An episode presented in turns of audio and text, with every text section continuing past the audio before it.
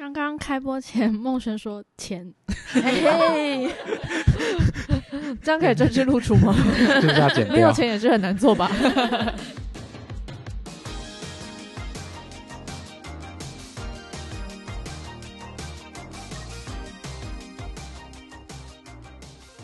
？Hello，大家好，欢迎收听子敏例会 EP 三，我是永志。我们今天来参与录音的子敏同事总共有三位，分别是孟轩、燕荣跟韩颖。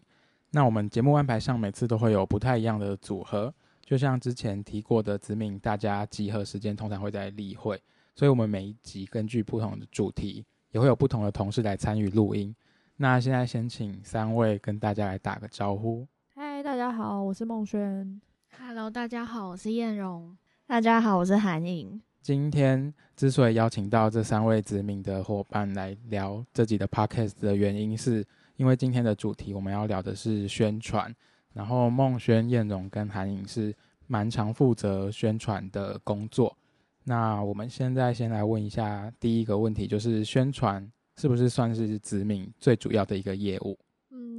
我觉得专案量蛮多的，因为宣传这件事情其程可长可短，呃，短的可能三天就结束了，长的可能 可以到六个月，不一定。所以、的确案子来来去去蛮多的。那是不是最主要的业务？呃，也许是，也许不是，因为我们其实还有其他非常多的业务，那这些业务呃的量其实也蛮大的，所以我有点难判断。刚刚有提到说宣传可长可短，有点想问，那有什么样的宣传是三天就会结束？呃，比如说 po 一篇文，可能三个三个小时就结束了，或者是最我们有时候比较常接到的是，可能有一个事件发生了，然后这个艺人我们是以前合作过的艺人，合作很愉快，他有一个新的事件发生了，我们就短期帮他做一篇新闻稿的露出，也会遇到。那子敏的宣传通常就是除了歌手、艺人以外，还会做别的其他事情的宣传吗？有诶、比如说我们每一年蛮常做的一件大事就是大港开场，那他可能又要开始了，那这是音乐季的宣传。然后最近我们也有呃合作一组非常盛大的音乐会的工作，那是呃叫做三大吟游诗人音乐会，然后它是有三位德高望重的老师，分别是胡德夫、陈永涛跟陈明章三位老师一起合作的一个音乐会，然后就会在年底在北流举办。然后补充说明，这个活动现在已经开始售票了。对啊，哎、其实他们的票蛮佛的，大家赶快去买。那如果今天有一组音乐人想要来找子敏做宣传的话，应该要先准备什么？我一直讲哎、韩颖跟叶荣还没发言，你们先。我觉得他可以先梳理好他专辑的资料，这个是一个。然后最重要的是他专辑的概念是什么，他想要别传达的概念是什么。我觉得这个蛮重要的。嗯，其实资料不一定要有，可是我觉得他专辑的理念他必须要很清楚，他不能够来找我们，然后可能我们问他说：“那你这张的专辑的概念是什么？”然后。他的呃呃，其实我也不晓得哎。那你们觉得我们这张专辑应该要怎么做？然后他们说啊嗯嗯嗯，就是我们会希望他对他要讲的事情已经有想法，这样子会比较好。刚刚开播前，梦轩说钱，嘿，这样可以正式露出吗？没有掉。钱也是很难做吧？开玩笑的，还是有一颗用心的心，我们也会很快快乐。其实我觉得刚刚海英讲的蛮完整的，但嗯、呃可以补充的是，呃，如果这个艺人希望可以跟子敏有更深度的合作的话，即便他在企划上可能还没有一个聚焦的想法，我们可也可以从呃整个他专辑的内容一起讨论，他就是从企划面开始连接到宣传，做整体性的讨论，也是一个选项。这样。是的，但就是希望大家都知道自己想要什么，然后再来找我们合作。我觉得这样子应该对双方都会比较好。会不会太严肃啦？真是就是不会啊，我补充一点，当然我我们的期待是这些艺人啊，或者是活动是有希望前进的方向的。但老实说，完全没有方向，我觉得也不会到很难合作。但是完全没有方向，我们希望的是，假设比如说希望子敏提供一个方向，那我们提供之后不要一直打枪我，嗯，这就是最痛苦的合作，就是你不知道自己要什么，但是别人帮你想了之后，你也不想要，那你嗯到底要什么呢？嗯有时候会遇到这样的客户，我们就会有点苦恼，不知道该如何帮助他前进。再来找子敏的客户，如果就是把刚刚所说的事情都准备好，就是他的专辑想要说什么，然后他自己想要什么样的形象，他都准备好之后，我们会怎么开始这一整个流程？呃，通常我们会就像韩颖刚刚讲的，呃，会先请他准备好初步的方向，之后我们会呃请他提供专辑相关的素材，包括专辑简介、文案资料、宣传照、形象的定位，跟跟他确认这次呃宣传希望走的方向。我们然后我们会呃做整体宣传的规划，包含社群的。呃，建议跟媒体合作的方向。刚刚叶荣讲的是大致的流程，没错。然后我补充一些，就是我们跟呃这些艺人啊活动沟通的一些流程，就是我们可能会先盘点他们手上有的资源啊、资料啊，还有时间，然后去帮他们安排适合的策略，适合去哪些媒体，或者比如说他是一个什么样个性的人，比较适合在哪哪些媒体上面的宣传比重比较重。会根据不同的艺人活动去刻制化他们的宣传内容。大概有分哪几种类型？就是就是比如说什么样的艺人会适合去，比如说 YouTube 或是广播节目或是 Podcast 之类的。这么多的客户下来，大概有遇过哪几种类型的人？嗯、通常我们安排的媒体合作类型会包括电子媒体、平面媒体。呃，平面媒体就包括可能杂志、报纸，然后还有 YouTube、Podcast，还有网络或影音的节目类。然后我们通常会把这些类型都列出来，然后一起跟乐团或艺人讨论说，可能这次的宣传定位比较希望呈现什么样的形象，例如他可能想要活泼一点，然后想要呃更接近大家一点，距离感没有那么重的话，我们可能就会比较推荐网络类，然后比较新媒体类型的通告。那如果他可能希望呃呈现的形象比较呃严肃，然后专业感重一点的话，呃，有些人会倾向都做文字访问，或是安排比较深度的专访类型，然后他可能就不会那么长的出现在大家面前。然后我觉得好像可以举比较实际的例子补充是，比如说，嗯、生子虫他们是一个想要用酷帅形象的，我这样讲有对吗？还是你要讲？有有对有对，就就是他他们，因为他们就是后摇团嘛，然后他们就是基本上希望以他们的音乐来向观众说话，所以二零二二年四月份发的新专辑的主题是跟台湾的山景故事有关的。呃，创作内容，然后，所以我们那时候有找了呃山系的 YouTuber 一个频道叫做野兔来躺，他们就是呃平常都在拍爬山类型的影片，然后我们就用生子童的音乐去跟他们合作一支影片的配乐，这样。而且那个影片最近入围了走中奖，对，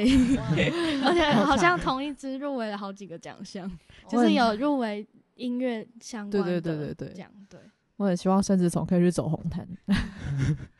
然后另外一个比较不一样风格可以分享的是九 M 八八。那像八八他的第二张专辑九 M 八八 Radio，它就是比较主打他的一些爱情，就是然后女性，然后跟他这张专辑找了很多国的制作人啊，然后这张专辑的英文含量也比较高，所以我们在帮他们安排通告的时候，就有特别针对这一些切角去帮他就是寻找合作的媒体。然后像爸爸这一次也，呃，跟蛮多 YouTuber 合作的，然后跟这些 YouTuber 可能也会有一些就是英文上的，呃，比如说像阿迪英文，就是他在那个节目上就有就是展现出他这一张专辑的那个英文的成分，然后国际感，然后或者是有一些节目是可以让他在节目上唱歌的等等，就是针对不同的歌手和乐团，我们会去做不同的通告安排，这样。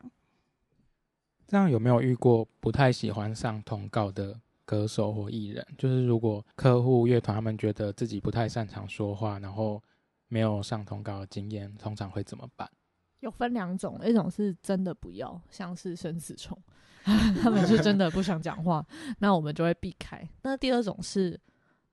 可能想要，但是不会，或者从来没做过。那像这类的歌手，通常是新人或者是素人，第一次出道的。那我们可能会在事前对他们进行一些心理建设，跟跟呃通告演练，对通告演练，对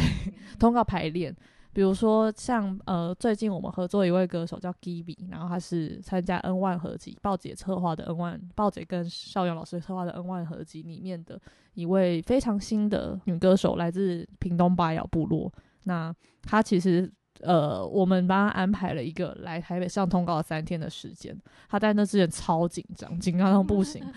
然后我们其实都有把访纲列出来给她，但她其实呃。我们比如说，我们问他说：“哎，那你发这张专辑的呃专辑故事是什么？”他就会愣在那里三十秒，完全不知道怎么讲话。这个时候，但是我们就是有邀请他来指名，然后我们就是点了一 一些东西，然后边吃然后边聊。聊完演练完之后，真的就有好一点。其实，呃，如果面对这种不太会或者是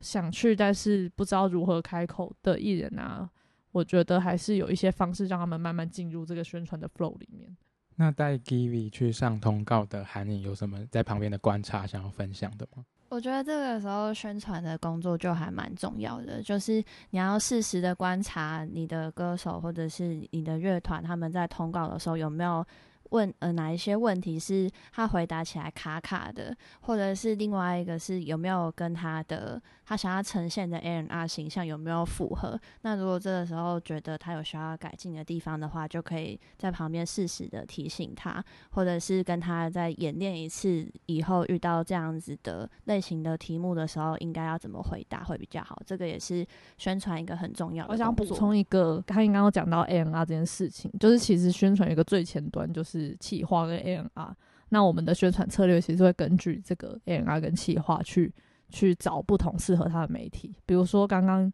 有讲到生子虫，他的形象就是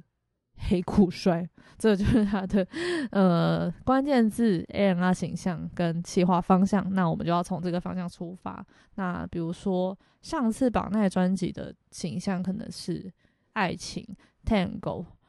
权力关系纠缠。然后我们就会根据这个方向去寻找适合把奈的媒体，这样可以再详细的说明一下 A N R 这件事是什么吗？A N R 其实呃，如果以比较简单的话语来说，它就是一个人设，就是你的艺人的形象是什么，然后你艺人想要呈现给外在的关键字是什么。然后 A N R 这个东西其实它是。比气化还要在前面的一个概念，比如说这个艺人的 demo 在制作的时候，A&R 这个议题可能就要开始讨论。比如说八八这张专辑在制作的时候，他想要呈现的就是国际感，然后不同的乐风的切换，然后跟不同制作人之间的合作。其实这样子音乐上的关键字就会流动到气化文案里面，出现在气化文案里面之后，宣传就要捡来使用，所以它就是一个连贯的概念，这样子。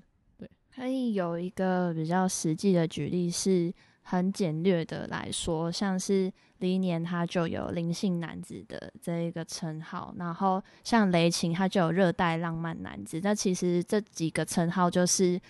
A N R 很浓缩的、很直接的呈现。那通常这个称号会是大家一起想的，还是一个就是他自己的想法？通常会根据歌手或乐团的个性，然后会在企划。的阶段的时候一起讨论出来，因为呃他本人也要接受这件事，才不会很别扭。可能如果一个很聒噪的人，然后说你的形象是温柔恬静，好像也很尴尬。子敏宣传的很多通告，常常也会有广播电台的通告。那想问问，在现代的时候，广播电台会不会比较难有效的宣传出去？其实真的要看节目，或者是看那个电台的属性，还有这个艺人想要触及的客群的属性。比如说，如果这个艺人的客群非常喜欢开车的话，那我觉得广播电台非常有效，因为我们可以带他去上警察广播电台，在开车用路人听路况的时候，就会非常常听到，或者是这个艺人的用户族群是比较面向大众的。那这个时候，其实我们很适合大家去上 Hit FM，因为 Hit FM 除了广播听得到之外，Seven 也听得到，路易莎也听得到，它其实是一个非常厉害的媒体。所以其实还好啦，就真的看那个艺人本身想要做什么样的宣传。我们也蛮推荐可以去一些就是专业 DJ、专业主持人他们的节目，比如说像是建恒哥主持的《娱乐一世代》啊，因为他的节目本身也非常多人收听，然后他的群众也不会局限在说就是某一个特定的族群，然后他的听众还蛮广的，而且你也可以看到，就是建恒哥 Po 文的时候，底下超多听众都会跟他互动，然后这一种曝光，我们就也会很。还蛮建议大家可以安排的，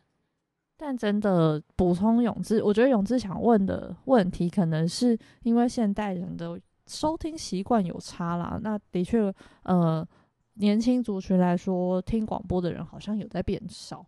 那我们这边不会说死说哦，广播就。呃，不行啊，已经老掉了啊，什么之类的，就是我们不会这样子把这件事情说死，但是我们的确也会推荐大家说，用你的客群啊，跟你的 A R 形象来去选择适合你自己要上的媒体。这样，我们刚刚在聊宣传的流程的时候，也有提到发稿，那想问一下，说发稿这件事大概会是怎么样进行的？发稿这件事情就是呃，艺人。或乐团跟我们说，我们最近有什么大事发生了？比如说，我即将要发片了，我 MV 发了，呃，我快要发了，请请给我们七到十天的准备期。有些人前一天才会跟我说疯掉，然后呃，这时候我们就会拿到这些宣传东西的资料，然后跟呃他想要讲的话重点，我们就会把它整理起来，变成一个新闻稿件，然后发给许多不同的媒体。那如果有人想要全发的话，我们这边就会发。从主流媒体开始发，比如说四大报、三大报，不好意思听过，然后一些 ET Today 啊、雅虎新闻啊等等一些比较大的平台。那其实我觉得发稿这件事情蛮神秘的，我我觉得可能也很少人知道它整个流程大概是什么。呃，它有一个点是因为其实这些报纸每天看的读者超多，可能呃二十万、三十万人。甚至三百万人、四百万人都在看这些报纸、新闻媒体，所以其实他们有一个挑战的点，就是记者常常需要花一句话、一段文字，就得让大家知道说这个新闻是什么，否则他们争取不到点击率。因为现在是网络新闻的时代，点击率、流量就是他们的命，这样子。所以我们发稿常常听到大家会讲一句话，就是你的稿点是什么？就是你的新闻稿。要讲的重点到底是什么？你需要很简洁有力的浓缩起来，跟这些媒体说。而且这个稿点呢，还不能是“哎，我要发片喽”，这不是稿点。这个稿点可能是啊，这张专辑耗资千万，这个或者是这张专辑是我跟我男友一起做的，或者是我想想看，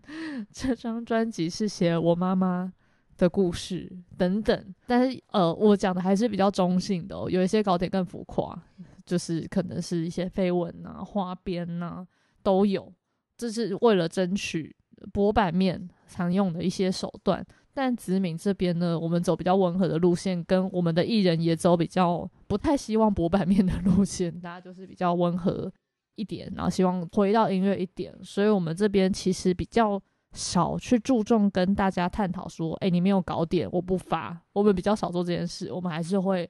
照发，然后子敏这边来承受记者的抱怨。所以这样子发稿就是比较温和的发稿，真的会有遇到阻碍吗？蛮常当记者会问我说，哎，他是谁？他，我我我我我我我也不知道该怎么说。我有时候会跟记者，我有时候也会回呛记者，因为其实记者是活在比较主流大众的世界嘛。我有时候也会回呛他们说：“诶，他网络上很红，诶，点击率百万诶，你不认识吗？”之类的。但是，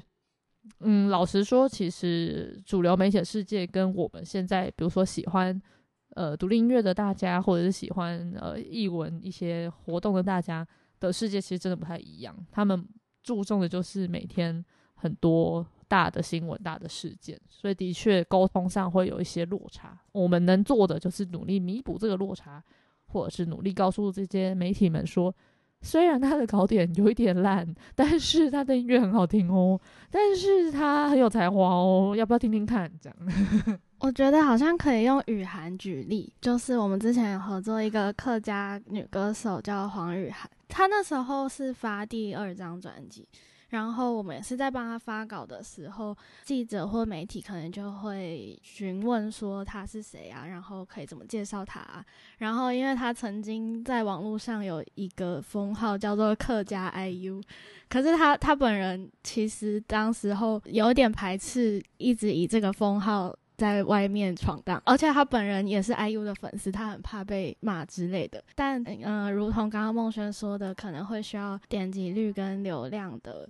抬头，所以呃，记者就还是会以这个称呼放上呃新闻的标题等等。但雨涵现在好像已经接受这件事了，就他他放弃挣扎，因为当第一家媒体用了客家 IU，第二家媒体也用了客家 IU，第三家媒体如果不加，他们的点击点击率就是会比较烂，所以以讹传讹就变成这样了。那我想问问，就是。音乐人实际发稿到各大新闻网、主流媒体之后，它的效益要怎么去评估？就是怎么知道发到这些地方，就是真的为他带来好处？其实第一个大的效益当然就是这些媒体的流量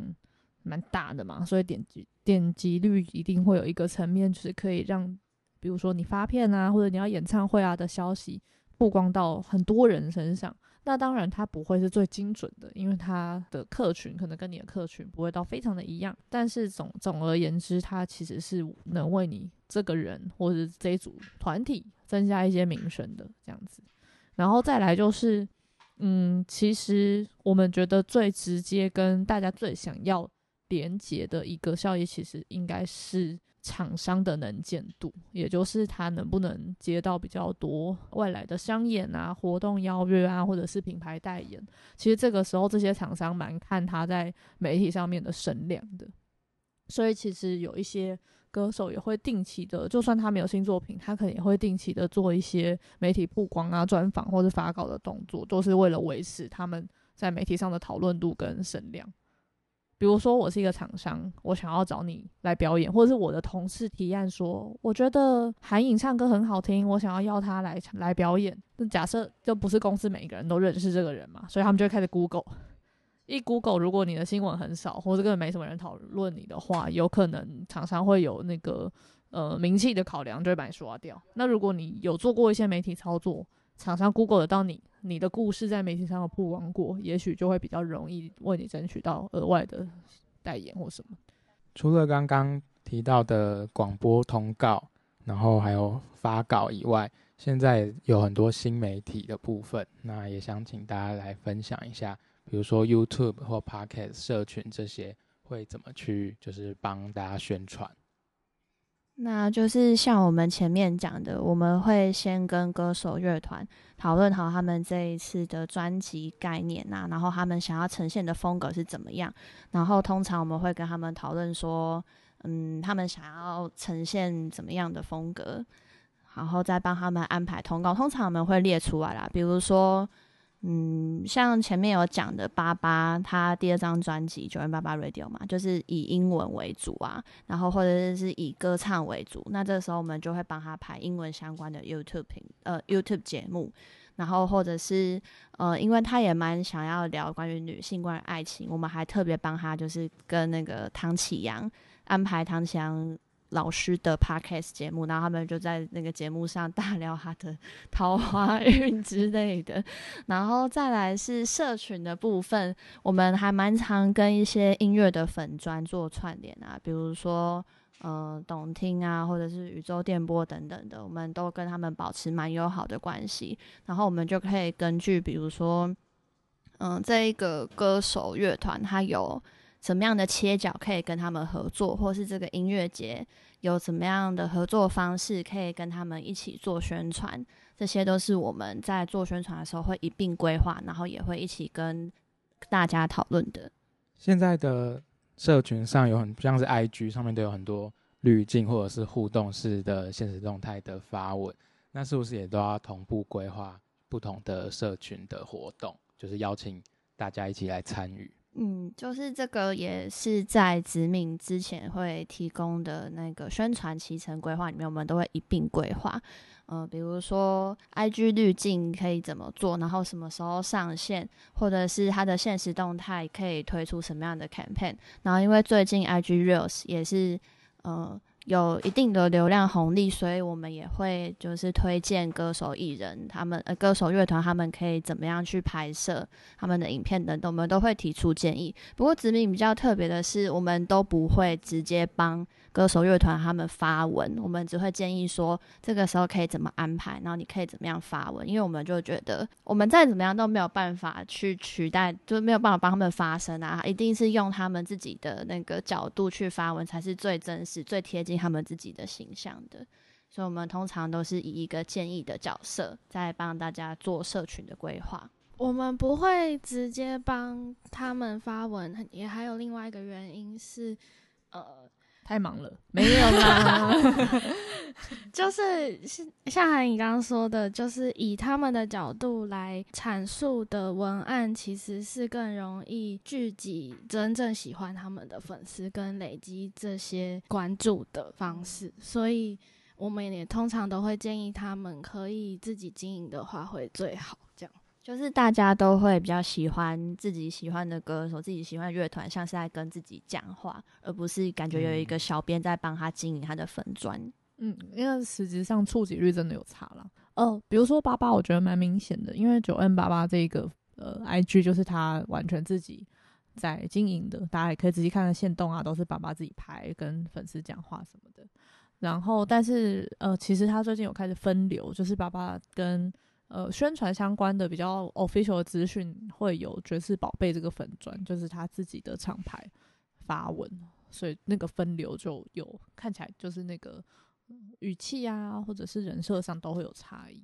然后补充一个，我们最近很努力在研发的一个项目就是 podcast，因为 podcast 大概是这两三年开始猛爆流行，然后呃，在那之前艺人上通告其实只会上。广播电台，那呃，Podcast 开始猛爆流行之后，其实有一个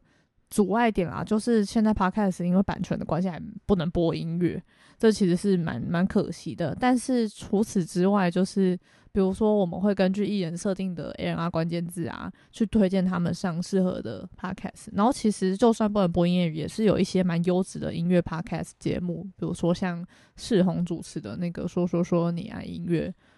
或者是呃，Coco 主持的《一日一月》等等，我们就会呃蛮推荐我们呃合作的一些歌手跟乐团，如果他们的族群面向是比较年轻族群，可以多多接触这些 Podcast 通告。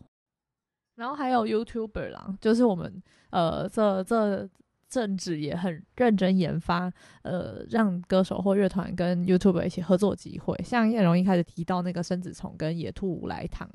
还有我们像爸爸也上超多 YouTube 节目，然后飞车也有去哦，对，最近有协助落日飞车做他们呃新的合集的宣传。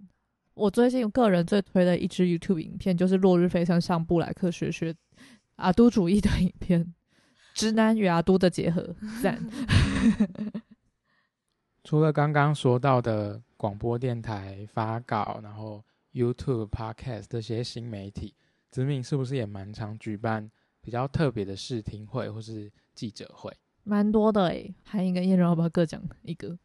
我觉得好像可以从分类上来分享，就是嗯，我们举办过的类型有正式的记者会，然后表演类型的试听会，纯聆听类型的试听会，还有比较呃结合气化概念的。是挺会，讲完之后 觉得我一直在重复讲一样的词。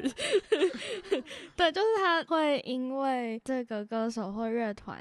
想要呈现的内容，做节目上的不同的规划。这样，然后，呃，先简介一下记者会跟视听会的差别。嗯，记者会的形式通常会比较正式，呃，它会有一个既定的流程，因为它比较注重的是当下即时的媒体曝光，就是会邀请主流的媒体记者前来参加，然后它的组成的人可能会包含平面媒体还有电子媒体。那他通常会有一个专业的主持人来做整个记者会流程进行，然后活动的目的就是要重点 push 他的主要资讯，可能是他专场要开卖了，或是他专辑要发行了，他会一个大重点来做宣传。那试听会的话，形式可能会比较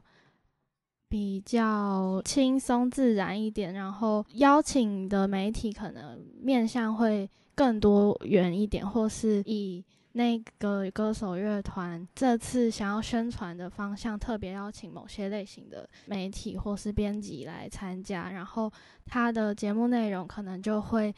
呃，时间安排会比较长一点点，就是他可以更深入的介绍他这次想要宣传的东西，呃，创作理念啊，或故事等等。然后有些人会结合现场的演出，我觉得这跟时代的演进也有关系。就是以前发片前，大家很爱办记者会，因为呃，有有一些，以为是我们头，是谁？突突然重新开始听。我刚讲哪时代的眼镜。以前以前发片前一定都有记者会。我觉得呃，会开始办事情会跟那个整个时代的眼镜也有一点关系。因为以前大家在发片前就很爱办记者会啊，或者是发片签唱会，有点太久远了。但是呃，总之当时会办这些呃活动，可能就是因为比如说没有网络这件事，或者网络不太发达，或者是呃还没有社群媒体。所以大家接收到资讯的速度会比较慢。那这个时候，如果你办一个活动，一次就把这个资讯发给所有人，大家就都知道了，然后大家回家就可以分享了。那个时候概念大概是这样。那时代的演进到现在，我觉得大家想办事情会，呃，有一个很大的原因，是因为现在是一个社群的时代。那视听会邀请来的人，也许都是一些呃在社群上有影响力的媒体啊、乐评人啊，或者是好朋友。然后这是这是第一个，那可能就是取代以前记者会的功能。第二个，其实我觉得纯粹是现在年轻人想要办一些 party 吧，想玩，想与朋友相聚，想找时间跟大家一起喝酒，有点像是结婚典礼的概念。对，所以其实试听会会比较像是，因为试听会也会邀请各大媒体，会，那它的它会有一点像是就是比较自由形式，然后比较多元的一个记者会的意思吗？有点像，但是呃，因为媒体的类型可能会有点不一样。比如说，主流媒体可能就不会来太多，因为他们就是很需要速度感的媒体，他可能没有办法花三个小时陪你那边听歌 party。对，那我觉得我们可以来举例一些我们之前办过的试听会，从从艺人开始。好，访纲上有列了一个乐团叫做凹雨山，就是我们近期。比较近期做合作的乐团，然后我们是在今年八月初的时候帮他们举办了一场抢听会，然后这个抢听会好像有在美术那一集有稍微讲到。总之就是我们那时候结合了专辑其中一首歌叫做《Hotel Twenty Two》的创作故事，然后因为这首歌是在讲。呃，一台公车的故事，详情应该是美术那一集就讲过了。对，详情可以到 EP One 听一下小猪的分享。没错，所以呃那时候团员来找我们讨论想要办呃抢听会的时候，他们就有提议说，希望可以办一些跟别人。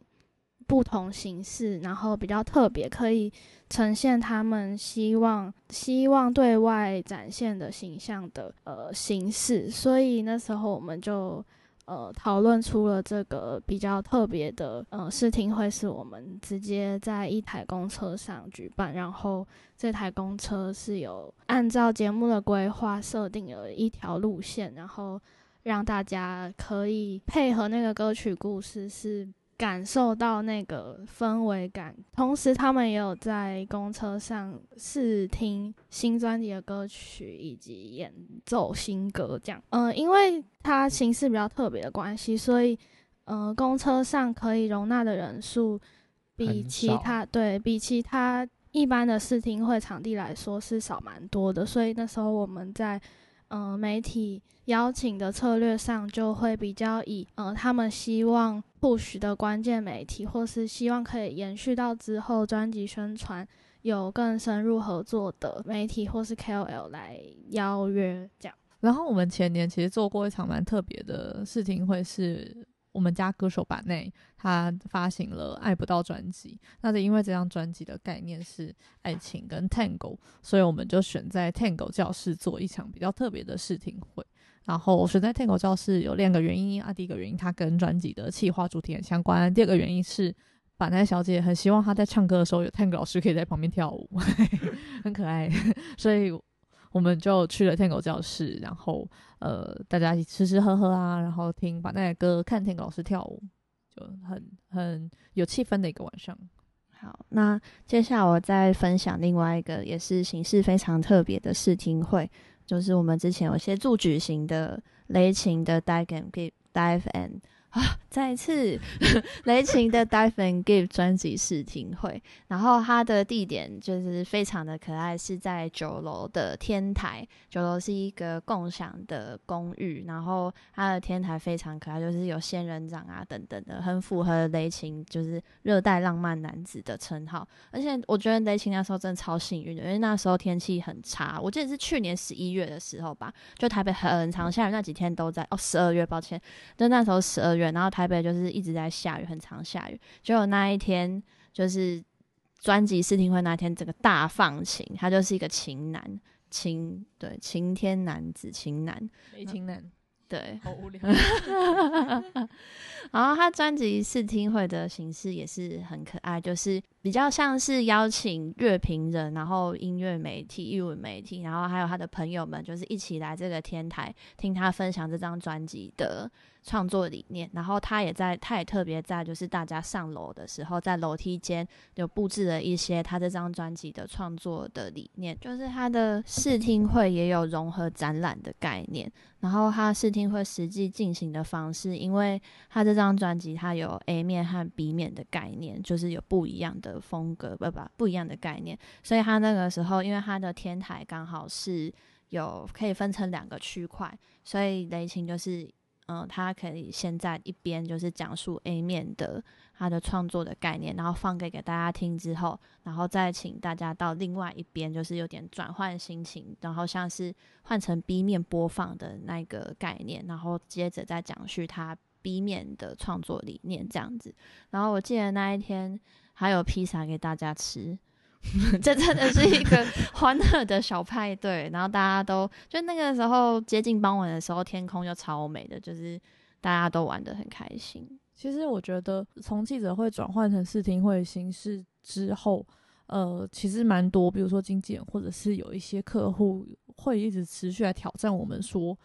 视听会真的有用吗？媒体曝光真的很少。但其实我觉得视听会有用的点不会是当下的媒体曝光，因为来的媒体都不会是当下会立刻帮你写稿的媒体，但可能是他给大家体验之后，可能会更加深这些来的人心中对于这个艺人的一些印象，或者是对这张专辑的印象，或者对这张专辑的音乐上面的感受。有实体的活动，其实那个互动性，我觉得还是呃好非常多这样。那这些试听会除了媒体邀请以外，一般的歌迷是有机会参加的吗？有些人会做这件事，比如说九月爸爸，又回到我们的女明星，她最近办了一个非常跨时代的创举，就是她把呃九零年代、零零年代非常流行的签唱会的形式又办回来，在 Legacy 办了一场她自己专辑的发片记者会跟签唱会，邀请了五百位。对，五百位歌迷 歌迷来参加就很可爱。然后不一定是所有的试听会都是开放歌迷可以参加的，但是有一些呃艺人啊，比如说像这次奥奥雨山的这个特殊的巴士的试听会，就有开放歌迷报名。就有时候他们也会自己区分，可能是有媒体场次一个，然后乐迷场次另外一个，这样子就是每一种视听会都会有不一样的规划。好，那以上就是今天的子敏例会，我们聊一些关于宣传的工作内容。那大家如果有兴趣的话，也可以多多关注子敏的 FB 和 IG。今天的节目就差不多到这边，大家拜拜，拜拜。